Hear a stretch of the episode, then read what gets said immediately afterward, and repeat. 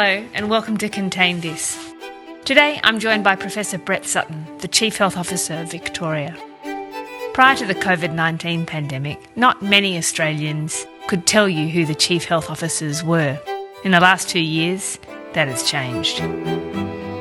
Brett Sutton became one of the most recognisable figures in Australian public health, not least because as Victoria was the first state in Australia to manage a significant COVID wave in 2020 we saw him daily, front up to the media, to the public, to explain the public health actions of government and the rationale for them. Professor Sutton is responsible for advising Victorian government on the public health response to the pandemic, including how to adapt and align to reach marginalised populations and diverse groups within Victoria. In today's episode, we speak to Professor Sutton about what he has learnt over the last two years and what governments can do better, not just to prepare for a future pandemic, but to take as lessons for broader public health policies. Brett, can you describe some of the lessons since about March 2020 that you have learned or the Victorian government has learned about working with marginalised populations and diverse subgroups in Victorian community? I could speak for hours on this, but there's been there's been a lot learned. Look, I think the first the first thing to note is that our most at risk populations require some significant efforts and significant understanding. One that you can't do that overnight, so you need to do the the planning, the preparation, build the relationships, embed the networks, if you like, and embed those ongoing relationships that build trust and understanding over years. And it's really useful to have that in place. We didn't have that to the extent that we wanted it in March 2020. That that's for sure. We worked really, really hard to try and establish that through various channels. And the other lesson, uh, in particular, is that there are a thousand channels and there are a thousand different communities within a community that you shouldn't make any assumptions about the usual suspects, if you like, in terms of trusted figures or in terms of those points of liaison with those communities government tends to have a rather conservative default. You go to the elders in the community or those who've been put forward as representatives. They are a very, very useful resource. They are very well connected. They also understand government and they have the connections to government. They are not always um, the individuals who will reach into those most at risk populations or the populations that you think are the real priority populations that you want to reach. So you have to be open minded, flexible, iterative, and agile in understanding who those people need to be and reach into those communities with the thousand different messages and the thousand different channels that work. And that is, that needs to start as a listening project. It doesn't sit very easily when you're in the middle of a crisis and you're trying to move things really rapidly and you have to move things really rapidly, but you need the mechanisms to understand what the gaps are, what the failures have been, what the historical concerns are and what the potential enablers uh, are in that engagement process. And you know, a lot of a lot of the lessons are not new lessons. They've probably been prosecuted by those communities many, many times over over over decades, which is you know understand us, understand our diversity, understand our individual histories of mistrust in government, of how we've been treated in our country of origin uh, on our arrival in Australia as first, second, third generation groups. So I think th- those are pretty tough lessons and there's a lot of complexity there, but really, really useful to then establish those networks to build trust and to really understand what those major concerns are that helps you to say, well, what do we need to do here in terms of having people come forward for testing or to engage with government services where we're trying to offer support to isolate appropriately, to quarantine, to get vaccinated. And they'll they'll each have their own barriers and enablers and complexities to them. And you you've got to sit with that because there's there's tough lessons there and some of it you can address and some of it, you know, is probably a decades long project. But they're also lessons for the next pandemic and they're also lessons for all of those other crises that tend to affect very similar populations disproportionately, whether it be environmental health challenges or other communicable diseases that aren't pandemics or all of those other social determinants of health really at play um, in, in many of those communities. It did feel like I've said this before on this podcast that for the first few months, everywhere around the world, we were talking about a pathogen and not people. Um, and we have learnt that the hard way in so many settings. In terms of just practical differences in what the Victorian government did in learning these lessons, did you say, for example, have a community engagement team that was one person to begin with that became a 100? When you say we, how did that actually look practically inside the response? Yeah, there were, there were lots of mini evolutions and, and big scale ups. You know, we were we were very limited in the resources that we had for something of that scale and complexity to begin with. And so we knew we needed we need to beef up the team really substantially. But it was it was absolutely the case of it's not just comms out, it's not just information out, and it's certainly not just a, a push. And again, the you know the usual modes of government tend to be a little bit overly pamphlet driven English language statewide campaign level elements where it's all of the languages, pictographs, face to face engagement, talking it through. And so we, we developed a number of bicultural workers. And the, and the other issue is you need to give up some of that control. Of course, there, there's a need for a statewide campaign level comms because you've got to reach 7 million people. But if you're really going to impact where you need to put the most effort in, you can't just be a, a passive uh, display or one way communication channel. You've got to go back and forth and you've got to have those iterative engagements over days and weeks and months. And so the decentralization and devolution of some of that engagement was a really important thing as well. So we did stand up local public health units which you know have really been a sea change in the Victorian public health kind of infrastructure it's gone through different iterations over the years, but um, to have local public health units with you know dozens of staff, public health, medical expertise, but broader expertise in contact tracing and in community engagement were really critical. So bicultural workers are, are an embedded workforce element in those local public health units, and they have done the real hard yards in speaking to those communities. And again, it's not something you stand up overnight, and it's not something that you can easily do with you know, every culture and language under the sun represented in a city like Melbourne. But it, it's gone a long way to make a difference in terms of the the way that we work with those communities. And I think there is trust building over time, and we've seen the response change in terms of you know seeing better engagement and seeing the outcomes of that better engagement, which which is you know the pillars of the public health response in terms of good isolation and good quarantine and huge responses to vaccine uptake but with an understanding of what we needed to address in that space because, you know, I live in a world where my sources of information are pretty mainstream and English language. Many, many people uh, have social media as their primary information flow or their extended family. And many of those individuals have their country of origin mainstream news and then fringe news as, as their you know preferred sources of information that are either completely wrong or actual disinformation. Uh, and there are many people who are trying to also reach into these communities with misinformation in order to affect behaviours. So we've got to play in that space and be pretty robust about it. So you mentioned vaccine uptake. And I wonder how you are. Victoria's doing well in the vaccine coverage as at today. We're talking in October. Um, how whether the groundwork with some of these communities has made it easier for vaccine uptake, and really as well how Victoria tracks the coverage by subgroup. How do you know that you're doing well in some of these populations in terms of the COVID vaccine?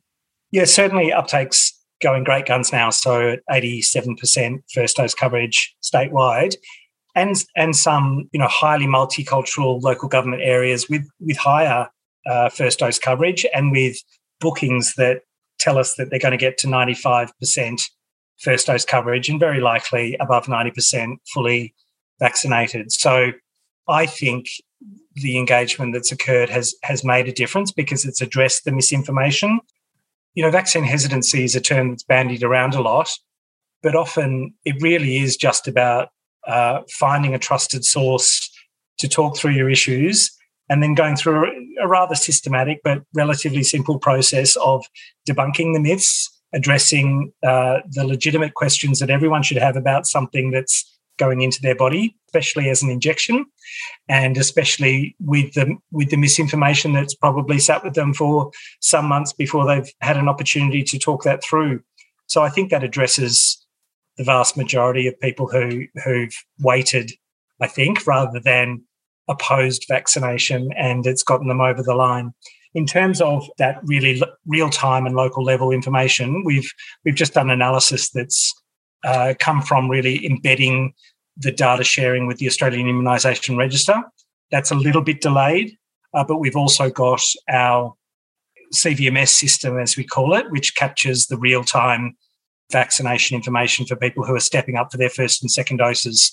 And that gives us information on uh, occupation and postcode. So, uh, you know, it's down to statistical area one levels, which can really tell us, you know, almost block by block how we're doing.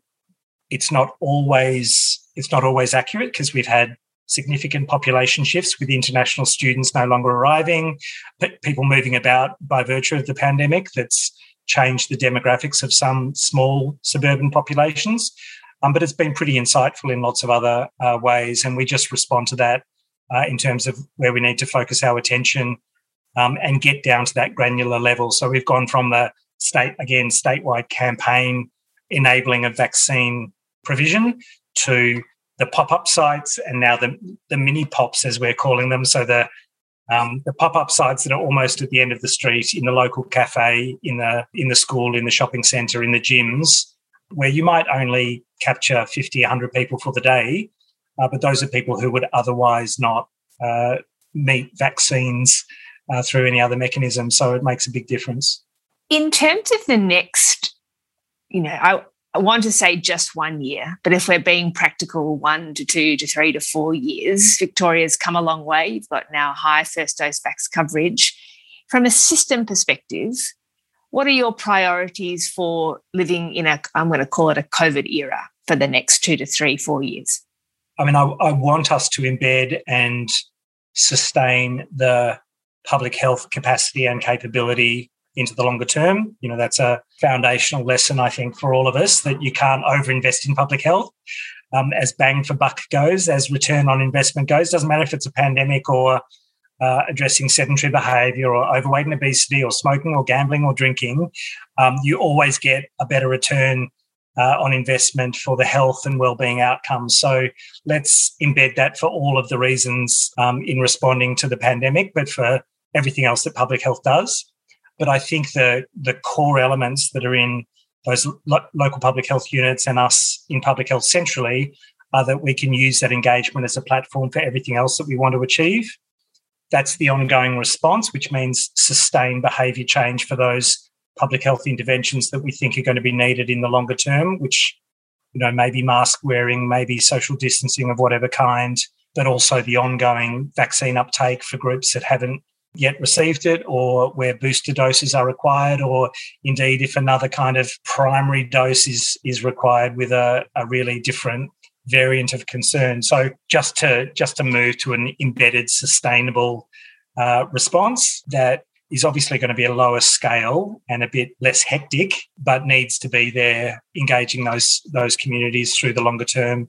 And then have the recovery run in parallel because there are so many harms that have occurred through this. Loss of educational opportunities, the the mental health and, and psychological well-being issues of isolation and the huge economic damage that's run through in terms of economic loss and all the corollaries of, of uh, increased poverty um, in, in families and communities and how that needs to be addressed you know, that'll be a whole of Victorian government response, but I, I would hope that public health plays a role in understanding where those issues are playing out and how the well-being and, and health piece can help to support some of those challenges going forward.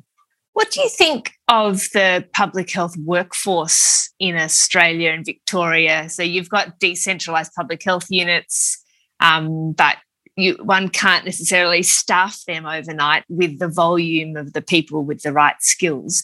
Have you got a high demand um, uh, for those jobs and positions? Are you struggling to find them? What are your some views about how we embed that in the future in terms of an adequate pipeline of trained professionals?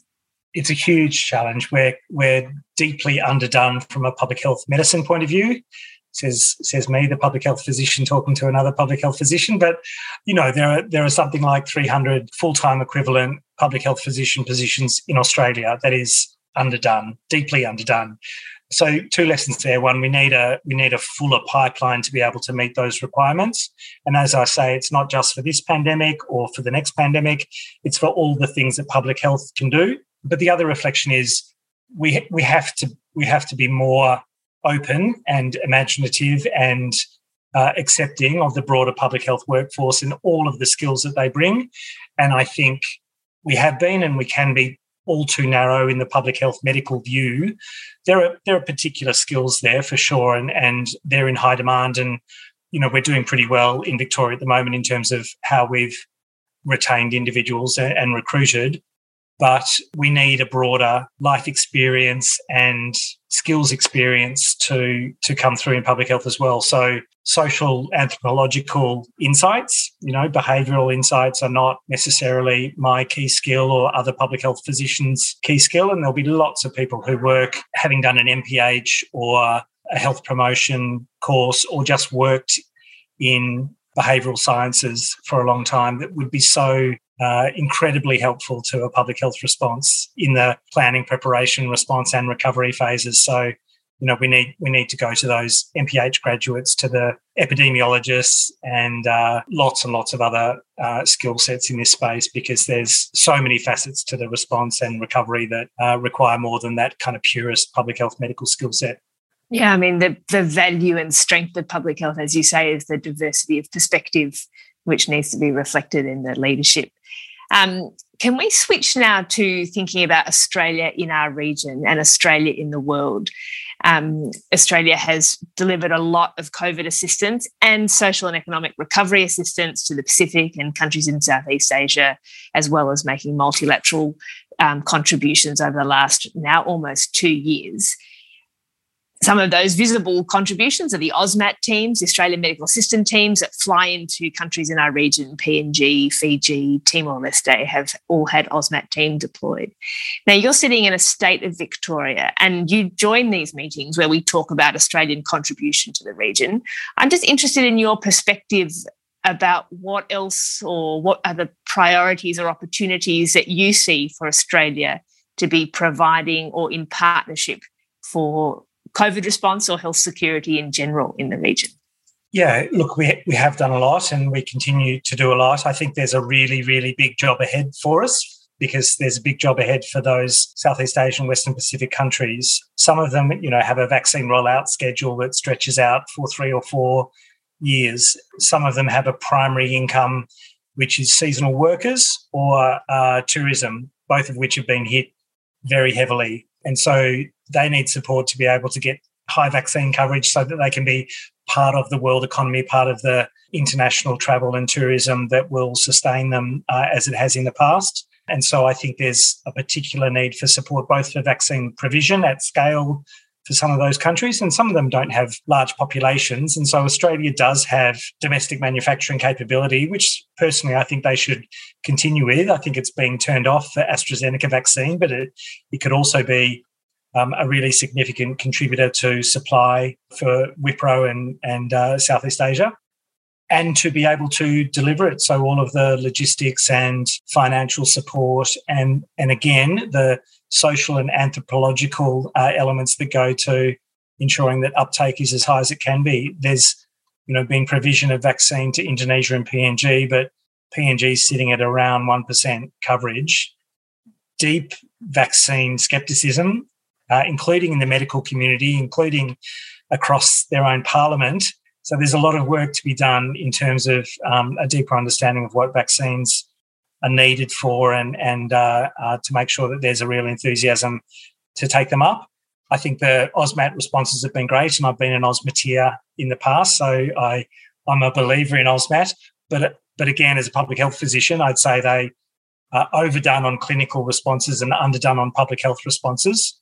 Um, so it's one thing to go in and help a busy ICU or uh, a ward full of COVID patients, but unless you're addressing the vaccination coverage that's going to be a three or four year task for an AUSMAT team, and AUSMAT doesn't work that way. So make sure that you try and build some system strength and some embedded advice over the longer term as well. And that may not be AUSMAT, that might be uh, sending an anthropologist, sending a vaccine behaviorist um, to a country for a six or 12 month position embedded in their ministry to say this is what you need to do to make sure that your vaccine campaign works through the next few years.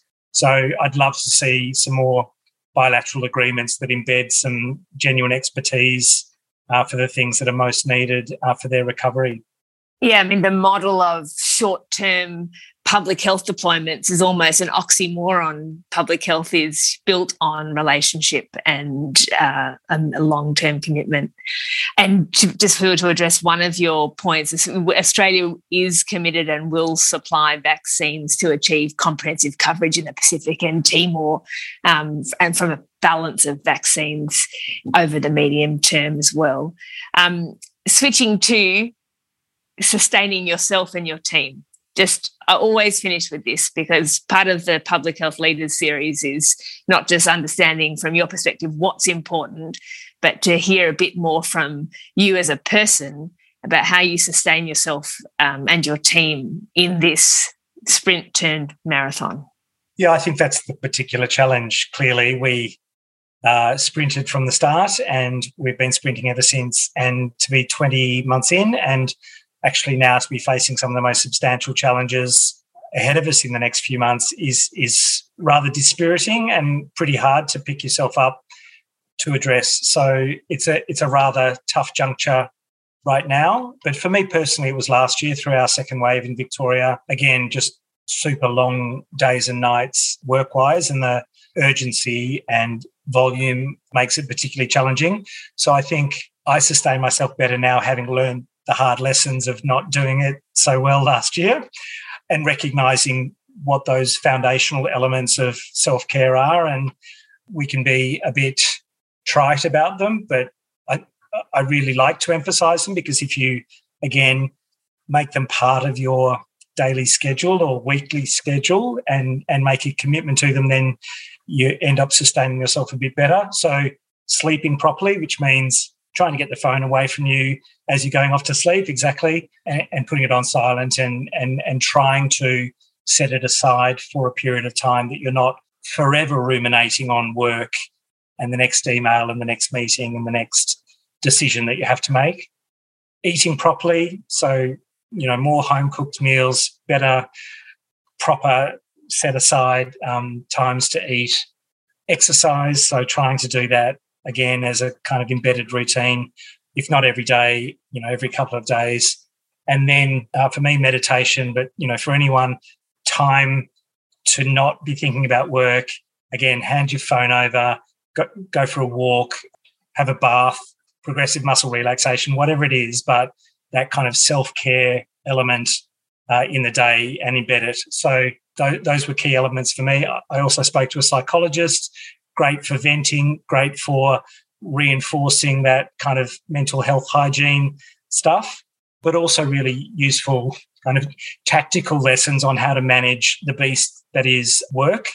You know, there are people in the department who genuinely care about your welfare and are trying to support it, but the machine that work is just churns the demands through continuously. And so you you need you need to be really clear and really committed to um, putting boundaries up in that regard because it'll eat uh, away every last minute you've got with your family. And, you know, the real struggles that I had last year were not seeing my three kids for days on end. And even when I was uh, putting them to bed, not being with them mentally, that, that really destroyed me in lots of ways. So I'm different in that regard now. And then for my team, I, I reinforce these things. I hope I lead by example in terms of revealing some of that vulnerability and the struggles because the struggles that people have had through lockdown and COVID are universal, even if the work demands and responsibilities haven't been the same. So there's a real common ground we have here to say, gee, we've all we've all done it tough in one way or another through the last couple of years. Let's recognize how tough it is for ourselves be a bit easier on ourselves in that regard take those lessons and embed them, and then be there for other people because the, the best support that I've had has been my family and my dearest colleagues. And, you know, they're not people I've been able to hug as I've worked from home for months on end, but the love and kindness and offers of support that we can give each other are the real strength that we'll have in being able to manage in the longer term. So sounds a bit sounds a bit Oprah Winfrey, but it's it really is what we end up saying that we need as individuals when when we're struggling in whatever way that there is someone we can go to. And it might be to swear and scream um, but it's also to get the support and empathy and compassion and care that can help us through. Brett thanks for sharing those perspectives from vaccine uptake right down to self-care with us. It's a terrific example of what has been talked about in many settings in this pandemic about enlightened public sector leadership. I think we've just had a great example of that today. Thank you, Steph. You've been listening to Professor Brett Sutton, the Chief Health Officer of Victoria. I'm Stephanie Williams, Australia's Ambassador for Regional Health Security, and I spoke to Brett late last year for Contain This episode, just after Victoria began its COVID 19 vaccine rollout. As at the 30th of January this year, in 2022, Almost 80%, 79.86% to be precise, of Victoria's total population, including children, have had two vaccine doses, making it one of the most vaccinated places in the world. Thanks for listening. We invite you to tune in next fortnight for the next episode of Contain This.